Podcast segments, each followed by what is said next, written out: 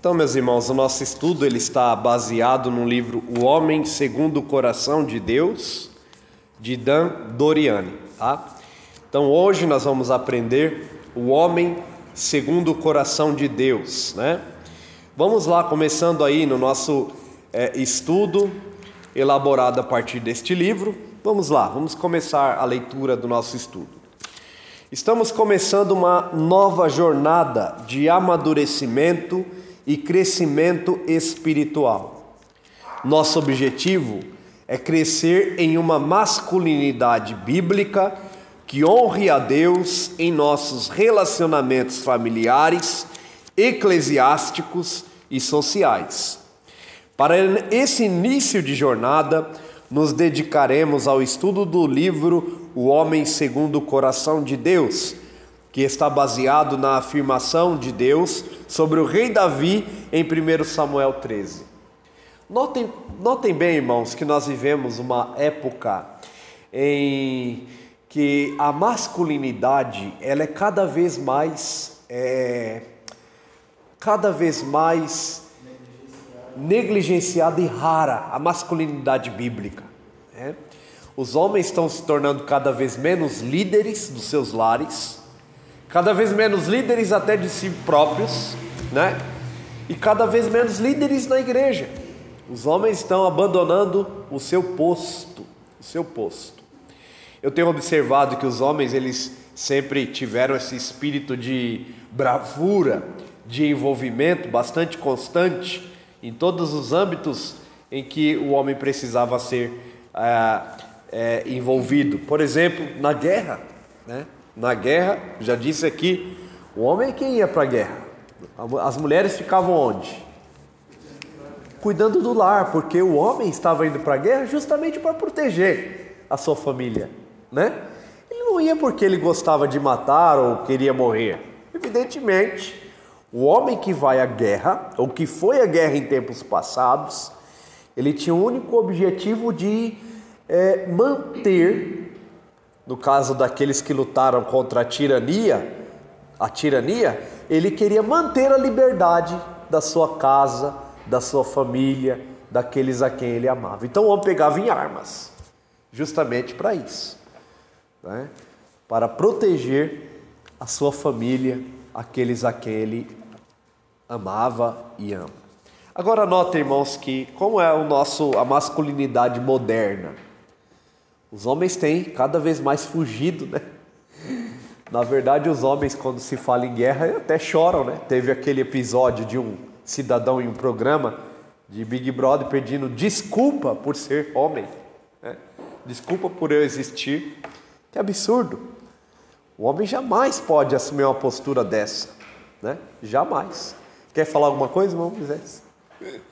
Quem quer falar aí? Alguém? Não? Jamais o homem pode assumir uma postura. Desculpa por eu ser homem. Desculpa por eu existir. Não, assuma a liderança. Assuma a sua postura bíblica. Então vamos lá, continua lendo aí para nós, irmão. É, algum irmão pode ler em alto e bom som, por favor. Para nos tornar homens segundo o coração de Deus, precisamos entender que existe uma longa jornada por meio de caminhos antes já trilhados. Podemos olhar para os nossos irmãos do passado, tantos, tanto os da Escritura quanto os da história, e com eles aprender a como ser homens bíblicos. Isso, então nós precisamos olhar para o passado. Se queremos trilhar essa trilha, esse caminho de serviço a Deus, precisamos olhar como as Escrituras nos orientam. Vamos ver lá em Deuteronômio 11, 22. Deuteronômio 11, 22.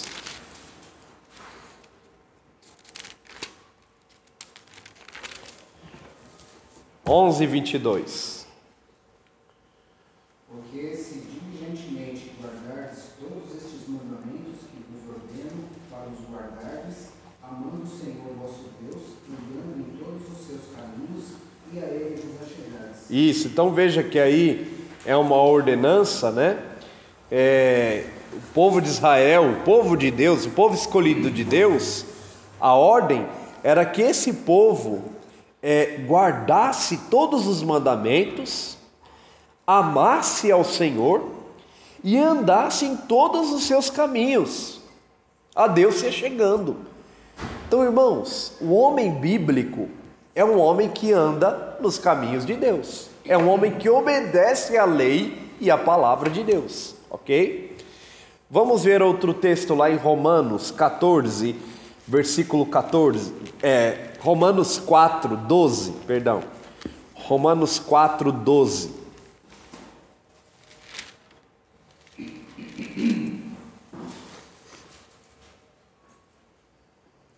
Aqui nós temos a figura do, de Abraão. O apóstolo Paulo está dizendo como Abraão foi justificado pela fé e como devemos seguir os seus passos, também andando por fé. Aí aqui é importante para o nosso estudo.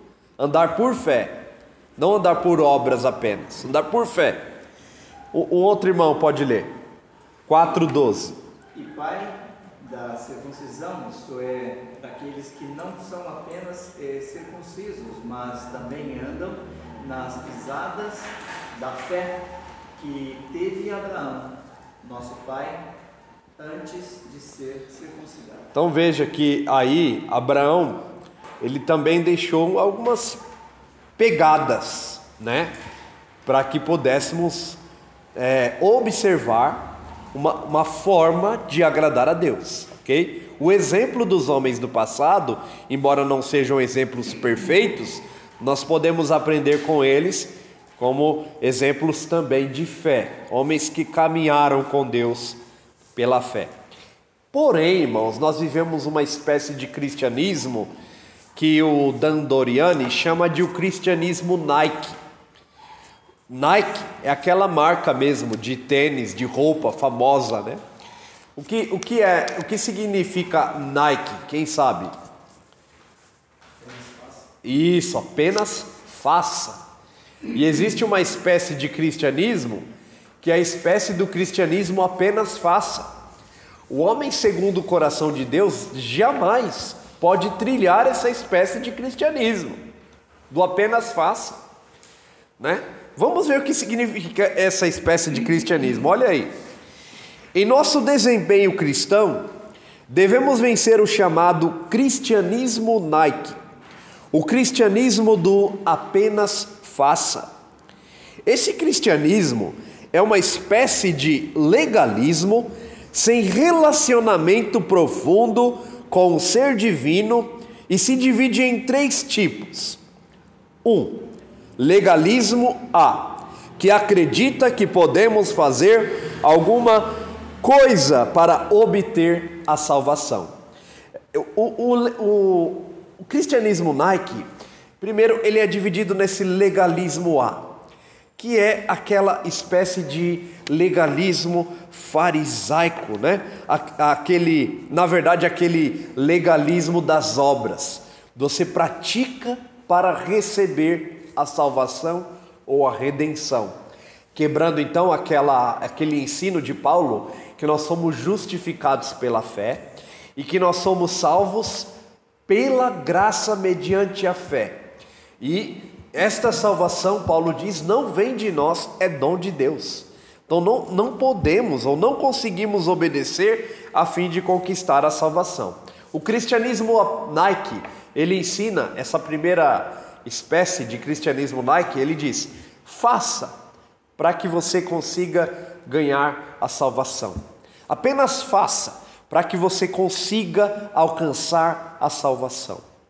Veja, o segundo aspecto do cristianismo laico, uma segunda categoria, melhor dizendo, é o legalismo B, que exige que os crentes se submetam a mandamentos elaborados por homens. O que, que isso lembra vocês na, na Escritura? Mandamentos elaborados por homens. Lembra o que? Farisaísmo. O farisaísmo. Abram as suas Bíblias em Mateus capítulo 15.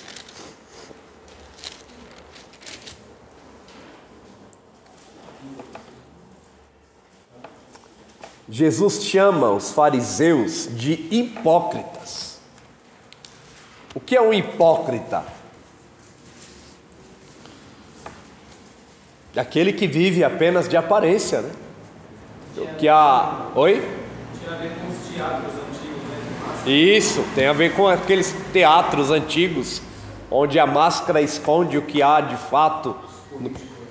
Oi? É, podemos dizer que é uma espécie de, de politicagem também, né? Isso, Hipócrates, né? Que é justamente aquela prática externa que não condiz com a realidade interna, não condiz. Veja o que Jesus ensina aqui. Eu vou até é, projetar aqui para vocês. É, Mateus 15, 7. Aí está. A própria palavra aqui, hipocritai, né? A própria palavra hipocritai, que é aqui, ó, fazer o papel de hipócrita, né? É, é, veja que aqui um dos significados da palavra hipócrita, que vem de hipócrisis, e pode significar, né? Hipócrites, na verdade, pode significar ator. O que, que um, um ator faz? Ele atua, ele chora, né? Ele encena, ele chora, ele sorri, mas é só uma cena, né? Ele chorou pelo, pela morte do amigo, mas ele é só uma cena, ele não, não chorou de verdade, né? É, ou quando ele sorri, ou quando ele, ele está feliz na cena, ele pode é, estar com a vida despedaçada, a vida real dele. Então o hipócrita ele atua, ele é basicamente esse atuante de uma vida não real, né? Vejam, o que Jesus ensina então, hipócritas. Bem profetizou Isaías a vosso respeito dizendo: Este povo honra-me com os lábios, mas o seu coração está longe de mim.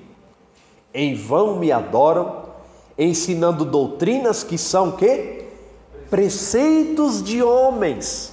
Vejam, irmãos, que aqui Jesus então critica a prática é, do cristianismo ou do, do judaísmo Nike da época, que era o judaísmo apenas faça esses mandamentos que nós elaboramos para que vocês possam agradar a Deus. Literalmente nós ali, né? Porque Deus deixou 10, 10 mandamentos e eles criaram mais de 500 mandamentos, né? É. Para poder seguir os 10 mandamentos. Justamente. O que os fariseus fizeram, a princípio, foi uma tentativa honesta de manter o povo distante do paganismo. Mas aquela tentativa honesta de manter o povo distante do paganismo, irmão Silvano, se tornou em uma, uma, uma prática de, de uma prática que tentava ganhar o favor e a salvação divina, né? Aquilo se tornou basicamente a, a, a lei do homem se tornou basicamente é, equivalente à lei de Deus. É, a lei de Deus. Não pode. O homem bíblico ele segue o que a escritura ordena. Ele não segue esse cristianismo Nike, tá? Tem muitas igrejas aí, irmãos, de homens com esse cristianismo é, legalismo B. Vamos lá para a terceira categoria do cristianismo Nike, que é o legalismo C. É assim que o autor chama. Este, esta categoria entende a vida cristã como pouco mais que obediência à lei de Deus e minimiza a relação com Deus. Irmãos, notem uma coisa aqui importante. O legalismo C, ele parece ser muito bacana, né? Muito legal. Porque ele entende a vida cristã como pouco mais que obediência à lei, mas minimizando a relação com Deus. Isso aqui é muito sério. Porque o legalismo C, ele diz: você tem que obedecer à lei de Deus. E o que há de errado nisso? Nada. Mas ele minimiza o relacionamento que a pessoa precisa ter e manter com Deus. É uma espécie de legalismo também. Apenas obedeça o mandamento. Não precisa ter um relacionamento com o Criador. É, um, é, um, é uma espécie de legalismo. Alex? É, hoje eu estava terminando de ler o livro do Douglas Wills, nas últimas partes ele, quando se refere à lei de Deus, ele colocou algo muito, muito interessante, né? Que há homens que conhecem extremamente a lei de Deus e há homens que conhecem profundamente a lei de Deus. Justa, olha. Muito bom.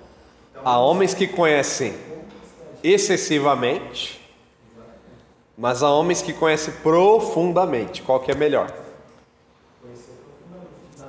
É o profundo.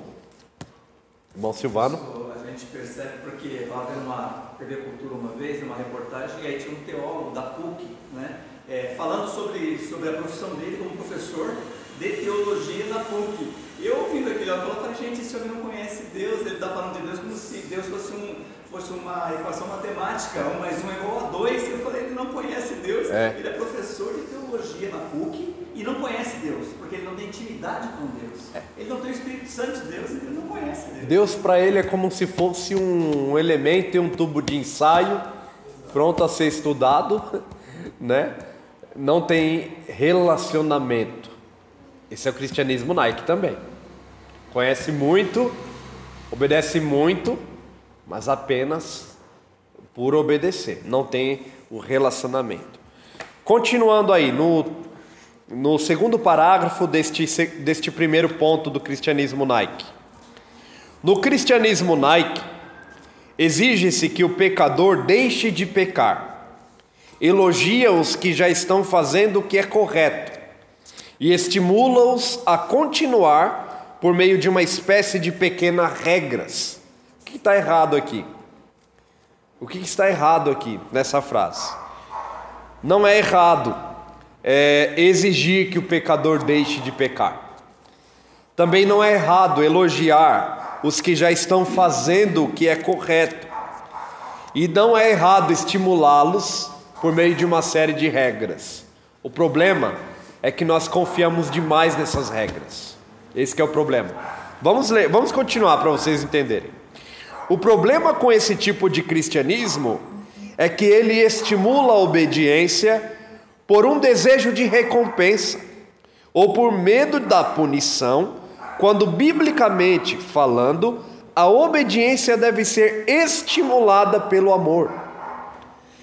Lei por lei não pode mudar o coração. Somente o agir sobrenatural de Deus pode levar homens a temerem e amarem ao Senhor livremente. Vamos é, entender isso, que o que o autor aqui está descrevendo é que pessoas temem a Deus por medo da punição. Ah, Deus é um. Olha, Deus, Ele vai punir no fogo do inferno todos aqueles que não se converteram e o serviram fielmente. Outros vão temer e servir a Deus porque eles acreditam que eles terão boas recompensas fazendo isso. Ah, Deus vai me recompensar muito positivamente se eu obedecer. Mas nenhuma dessas posturas está ligada àquilo que a Escritura chama de a obediência por amor. O que eu achei interessante no autor, ele fala assim: tinham três corredores, os três estavam correndo, correndo, né, ali, e aí alguém perguntou para o primeiro: por que que você corre? Ah, eu corro porque o meu pai, ele faleceu com problemas cardíacos e eu quero evitar isso. Ah, legal. O segundo disse que corria porque ele queria manter a boa forma. Eu acho muito bom manter a boa forma. Eu gosto de manter a boa forma. Já o terceiro disse: Eu corro porque não há sensação melhor do que sentir o vento batendo no rosto e passando por entre as suas pernas, aquele sentimento de liberdade e de amplitude. É por isso que eu corro. Qual dos três tinha uma, uma, uma, uma postura mais elevada sobre o ato de correr? O terceiro. Ele achou transcendência no correr. Isso mesmo.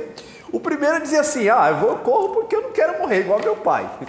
O segundo disse: Eu corro porque eu não quero ficar gordo, né? E o terceiro disse: Eu corro porque eu sinto prazer em correr. Olha que coisa. O serviço a Deus é a mesma coisa, irmão. Por que, que você serve a Deus? Ah, eu sirvo porque eu tenho medo de ir para o inferno, ou porque eu quero ir para o céu. O outro não porque Deus me amou de tal maneira que eu não tenho como responder diferente disso. Vamos ver lá em 1 João 4. Nós amamos porque Ele nos amou. Isso. Deixa todo achar, todos encontrar, irmão. Bom, Moisés já estava com a, com a bala na. O irmão já decorou. Ah, ele falou de, de cor, irmão Moisés? Não. 3.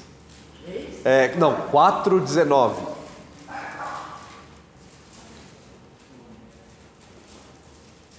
Vamos ler todos juntos.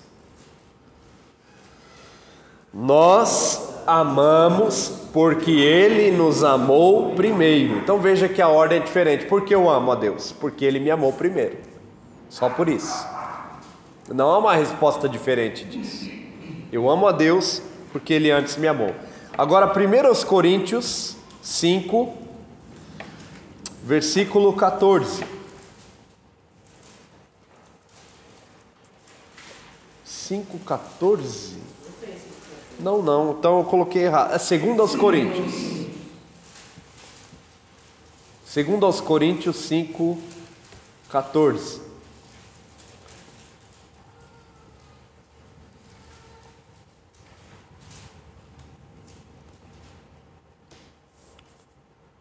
Isso. Quem achou, pode ler. Pois o amor de Cristo nos constrange, jogando em nós isto. Um morreu por todos, logo todos morreram. A ideia aqui de o amor de Cristo nos constrange na, na língua grega, se formos observar aqui, essa ideia de constranger, né?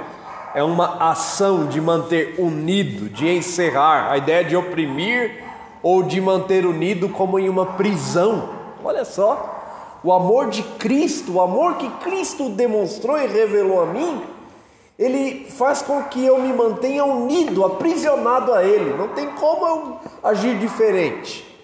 Qual é então a sua relação com Deus? É uma relação de um amor é, constrangido pelo amor de Cristo. Cristo. O amor de Cristo me constrangeu a viver por Ele e para Ele. Somente isso. Vamos avançar aí. Razões então para uma vida piedosa.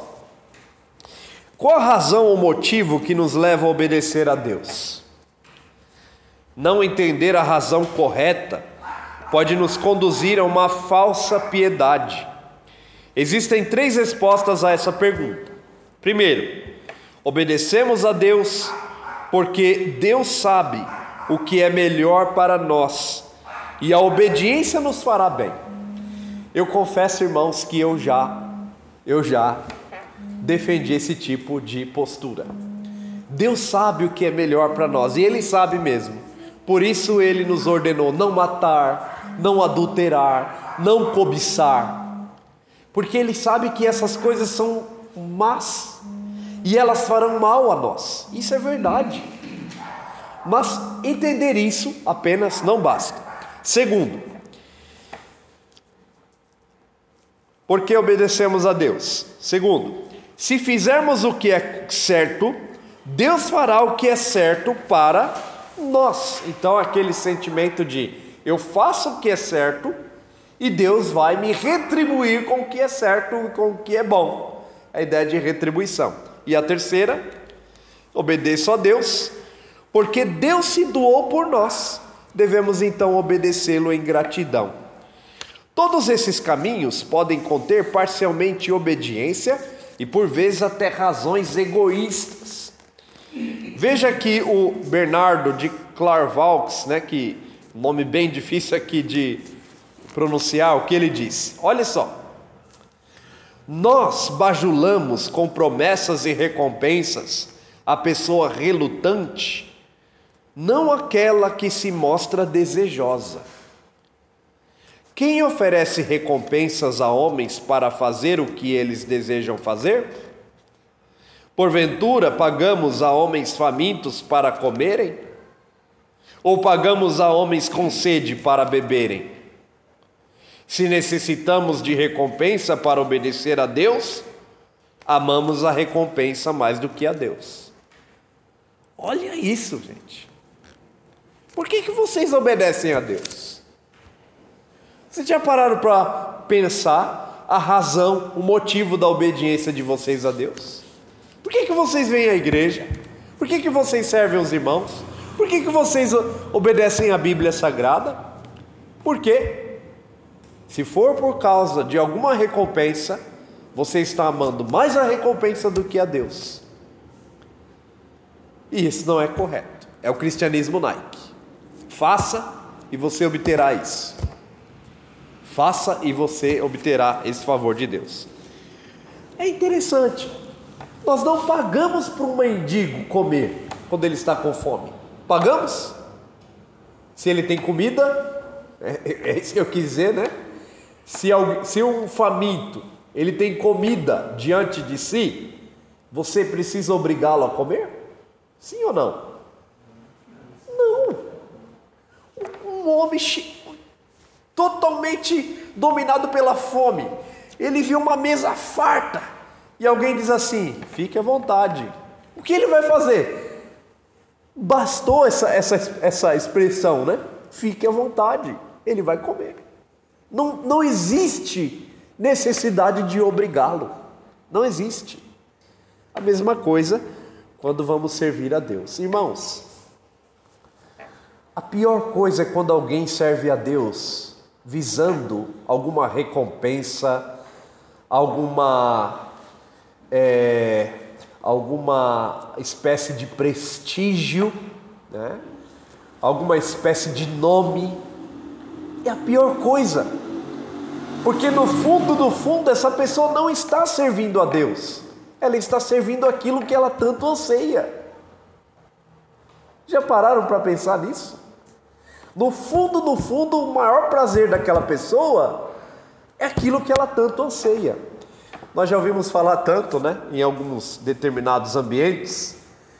Uma vez eu conversando com um certo é, irmão e ele disse: Olha, para manter uma pessoa firme, você envolve ela nos trabalhos da igreja, dá um cargo para ela, dá um cargo que ela vai se envolver, ela vai ficar firme, nunca mais vai sair da igreja. E quando tirar o cargo dela, hã? O que, que pode acontecer? Talvez ela saia. Talvez, tá? Não estou dizendo que sempre é assim. Acontece sim, pastor. Lá o pastor Acontece, Paulo né? Sperber, uma vez contando uma experiência que ele teve na igreja lá em Minas, né? Sim. Diz que ele afirmou que, entre aspas, se converteu e colocaram ele como superintendente, né? E ele ficou por dois anos como superintendente. O conselho falou, não, alternância é boa, né? É. Vamos mudar, né? Aí falaram para ele, irmão, a partir de agora a irmã fulana vai ser a superintendente, o irmão, né? Ele falou, não, mas eu quero ser, continuar como superintendente. Ele falou assim, não, mas infelizmente não é o que nós queremos, assim o conselho determinou, né, e vai ter uma alternância, isso vai ser bom para a igreja e tal. Ele falou, não, não, eu não quero deixar de ser, eu quero continuar sendo. Eita! Aí o você falou assim, meu irmão, infelizmente, por mais que o irmão goste, a gente entende isso, mas é, nem nós vamos mudar porque já foi decidido em conselho isso. Ah, então eu vou sair da igreja. Eu nunca fui crente mesmo. Eita! Ele saiu da igreja. E até hoje, se Deus não mudou o coração dele, né? Porque até quando o pastor contou isso, ele falou que ele era muito amigo dele, era vizinho da igreja, encontrava ele na igreja e nunca mais pisou na igreja. Ou seja, ele estava lá por causa do cargo. O É. cargo não segura, não, Não salva. segura, não, não salva, não segura crente na igreja. Porque quando tira, Era um status para ele. era. Entendeu? Então, é, a gente tem que, quando a gente, quando nós servimos a Deus, nós precisamos colocar isso na balança. Por que é que eu estou servindo a Deus? Isso. Essa é a pergunta. Mas Que, isso daí até o E por- último- sim. o último parágrafo do, do próprio estudo aqui, ó, todos esses caminhos podem conter parcialmente obediência e, por vezes, razões egoístas, né? Por vezes, razões egoístas. E por muitas vezes, né? É, é, na verdade, o cargo em si, né? É. Seja ele qual for, bate, né? É. Ou então a pessoa deixa de servir a Deus, entre aspas, porque ela dá a justificativa de que aquela igreja não é uma igreja tão amorosa. Ou então, aquela igreja não é uma igreja tão receptiva. Então eu não vou ficar nela. Ou então aquela igreja deixou de ser uma igreja é, que abraça. Esse tipo de coisa que as pessoas falam. Mas por que, que você está servindo a Deus afinal de contas? Você quer o afago ou você quer servir a Deus porque Ele é Deus, né? Que a pessoa que vai na igreja fala, eu me sinto tão bem naquela igreja, por isso que eu estou naquela igreja. Mas quem disse que é para você sentir bem? Isso. Quem tem que sentir bem com a sua presença É Deus, é Tem Deus. que se santificar para prestar um culto que agrade a Deus. Justamente. Você. Ah, eu vou lá e tal igreja e tal, até me arrepia. Ah, você É. vai pra se arrepiar, vai no circo. É, justamente. Assiste um filme de terror, né? Entretenimento. Sai no frio sem blusa, tem Sim. vários. Oi? Sai no frio sem blusa. É, sai no fio sem bruxa. Então, nós, como homens de Deus, precisamos entender claramente isso. Esse Sim. ponto, obviamente, né? Somente para nós como crentes, a gente pode falar crentes experientes aqui, né? Assim, mas para né, pra alguém que está chegando agora, né? A gente não pode utilizar esse argumento, né? Não, para um, para um novo convertido, é evidente, nós temos que cuidar dele como um bebê novo, bem, bem, bem colocado, presbítero. Como um bebê novo, temos que inseri-lo na, na, na, na comunhão da igreja, né? Isso, isso mesmo. Agora, haverá um tempo em que ele vai, é o que Paulo fala, deixar de ser menino, né? E aí ele vai amadurecer, e vai, aquelas coisas que outrora eram tão importantes para ele, chega uma fase que ele é maduro, né? Não- o maduro não precisa mais de leitinho, né? Não precisa. Ele come é carne mesmo, a coisa é mais robusta, mais sólida. E o Senhor vai moldando ele, né? Vai mudando a. Hã? Quem, é, quem teve uma raiz assim que veio de uma igreja que é, a pregação costuma mais mexer com o emocional da pessoa do que mesmo impactar ela com a razão do evangelho, tem muito isso, né? De, É. de falar, Deus falou comigo hoje. Ah, Deus não falou comigo hoje. Ah, é. mas Deus fala todo. É. Em todo. O que ele é pregado fielmente, né? A questão do A emo... palavra dele é pregada fielmente. É. Então, aquele, o, o no- novo, e isso eu posso até dizer que aconteceu comigo, é, eu vi que Deus falou comigo quando eu cheguei aqui. Aí depois eu vi que Deus falou comigo todos os domingos. Porque cai aquela, aquele, Aquela ficha, né? aquela ficha, né? Que Deus ele vai sempre falar através da sua palavra. Justamente. Esse é um cristianismo mais maduro já, né? Vai amadurecendo. Vamos para o nosso último ponto, que é a rejeição do cristianismo Nike e o conhecer a graça e amar o evangelho. Então, conhecendo a graça e amando o evangelho. Não podemos ser homens de- do cristianismo Nike, aquele cristianismo apenas faça. Precisamos primeiramente agir como Paulo, reconhecendo o quão, né, pecadores incapazes somos para conhecer e amar a Deus da forma como ele é digno. Primeira coisa que a gente precisa entender. Precisamos ter um coração quebrantado, como o coração do rei Davi, que ao pecar reconheceu o seu erro sem tentar encontrar desculpas. Ele conduziu a escrever belos poemas penitentes. O homem, segundo o coração de Deus, é aquele que age como o apóstolo Paulo. Eu vou projetar aqui, 1 Timóteo 1, 15 e 16. Olha, fiel, algum irmão pode ler, fiel Fiel é a palavra e digna de toda aceitação, que Cristo Jesus veio ao mundo para salvar os pecadores, dos quais eu sou o principal. Mas, por esta mesma razão, me foi concedida misericórdia, para que em mim, o principal, evidenciasse Jesus Cristo, a sua completa longanimidade, e servisse eu de modelo a quantos hão de crer nele para a vida eterna. Assim, ao Rei eterno, imortal, invisível, Deus único, honra e glória pelos séculos dos séculos. Amém. Então, como é que Paulo se intitula? Ele diz: Eu sou o principal pecador que Cristo veio salvar. O homem de Deus, ele reconhece isso. O homem bíblico, ele reconhece a sua pecaminosidade. Ele não arruma desculpa, ele simplesmente fala: Eu errei. E eu tenho. Ele não. É, ele não. Isso, não. Ele não, é, ele não usa o pecado do próximo para avaliar o seu próprio pecado.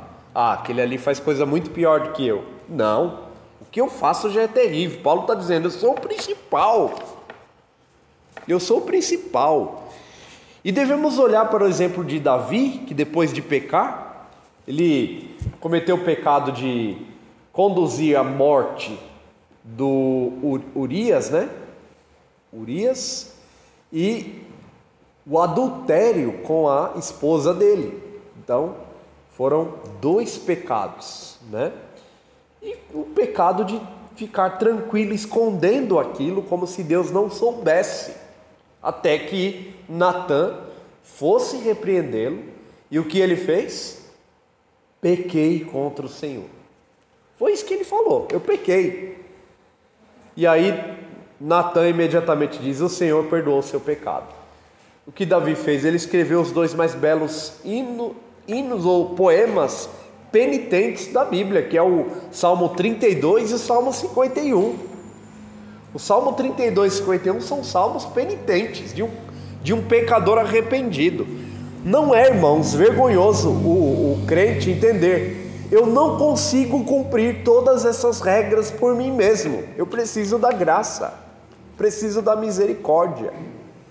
Não tem como cumprir todas as regras de modo perfeito, pleno.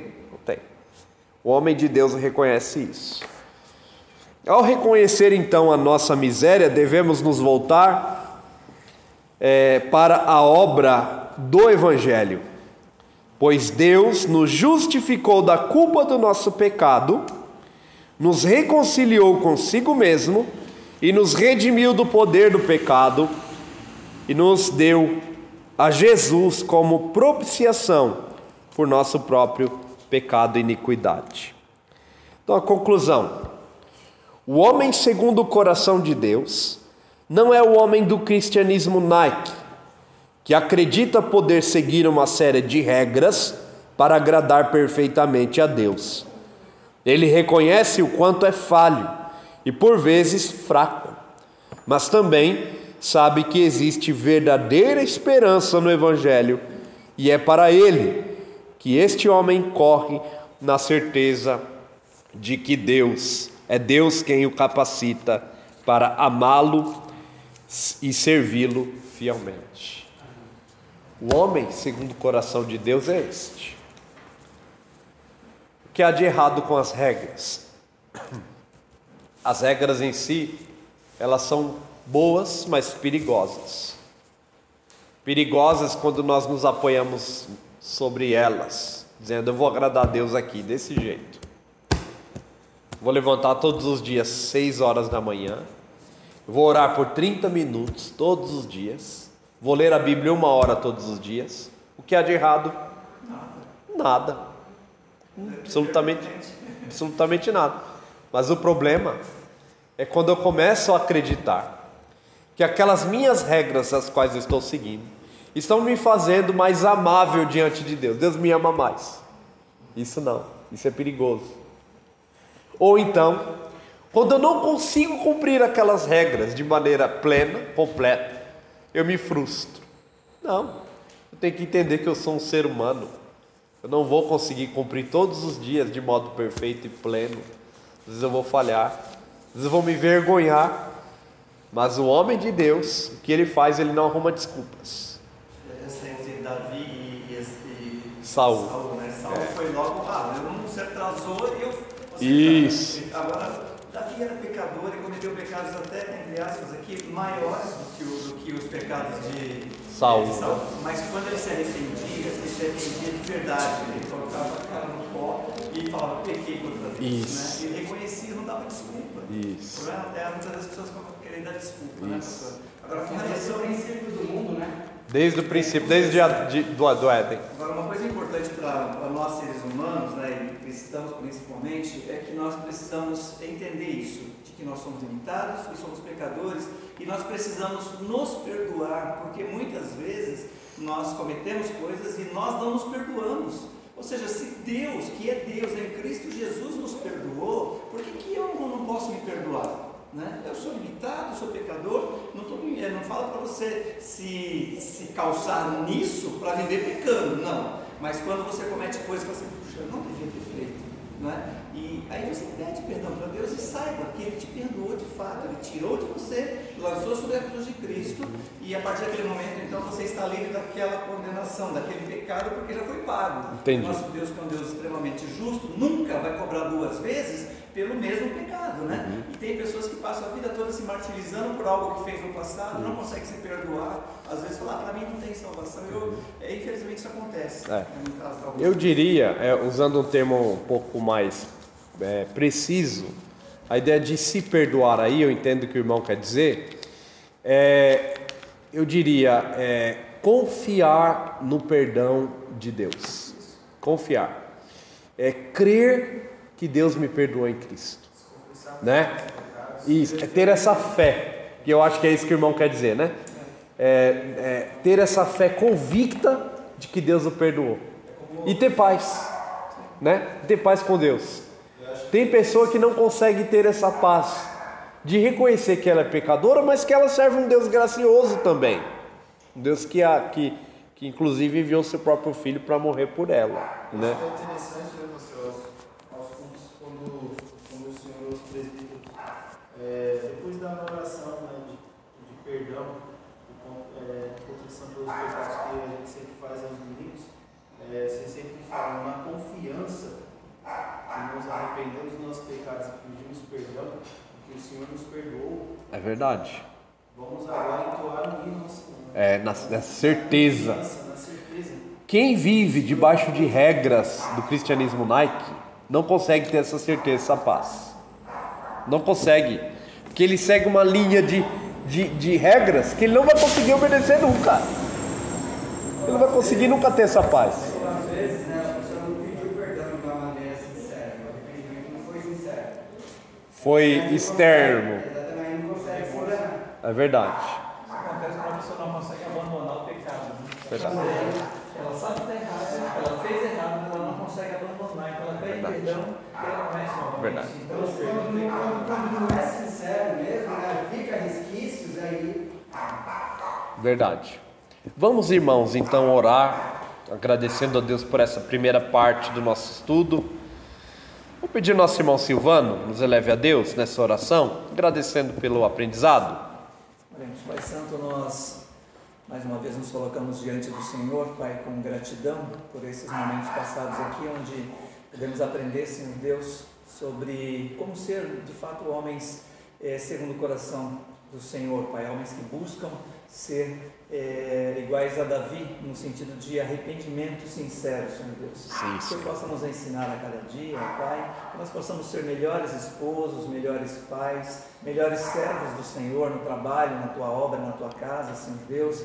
Muito obrigado porque o Senhor nos escolheu, Pai, e o Senhor tem nos capacitado dia após dia a trabalharmos eh, a nossa masculinidade, e a entendermos a nossa responsabilidade como líderes espirituais dos nossos lares, que precisamos conduzir a nossa família, Senhor Deus, diante do Senhor, porque eh, certamente nós prestaremos conta dos nossos filhos, da nossa esposa para o Senhor. Por isso, Pai, por favor, capacita-nos a conduzir o nosso lar eh, na Tua presença, Pai. Que o nosso lar seja de fato um local agradável para a habitação do Teu Santo Espírito, ó Pai, e que o Seu Santo Espírito possa nos conduzir em santidade, não só nos nossos lares, mas em tudo que nós viermos a fazer, seja profissionalmente, seja no culto de adoração ao Senhor, seja no, no ato de ensinar os nossos filhos e a nossa família a temer e a servir ao Senhor também. Muito obrigado porque esses estudos nos ensinam isso, Pai. E nós eh, nos sentimos seguros, porque sabemos que o Senhor está conosco nessa empreitada, o Senhor tem nos capacitado, tem nos abençoado e certamente será conosco, Pai. Por isso nós eh, agradecemos ao Senhor e fazemos o nome santo de Jesus Cristo, o nosso Senhor, o nosso Salvador. Amém, Senhor. Amém. Amém.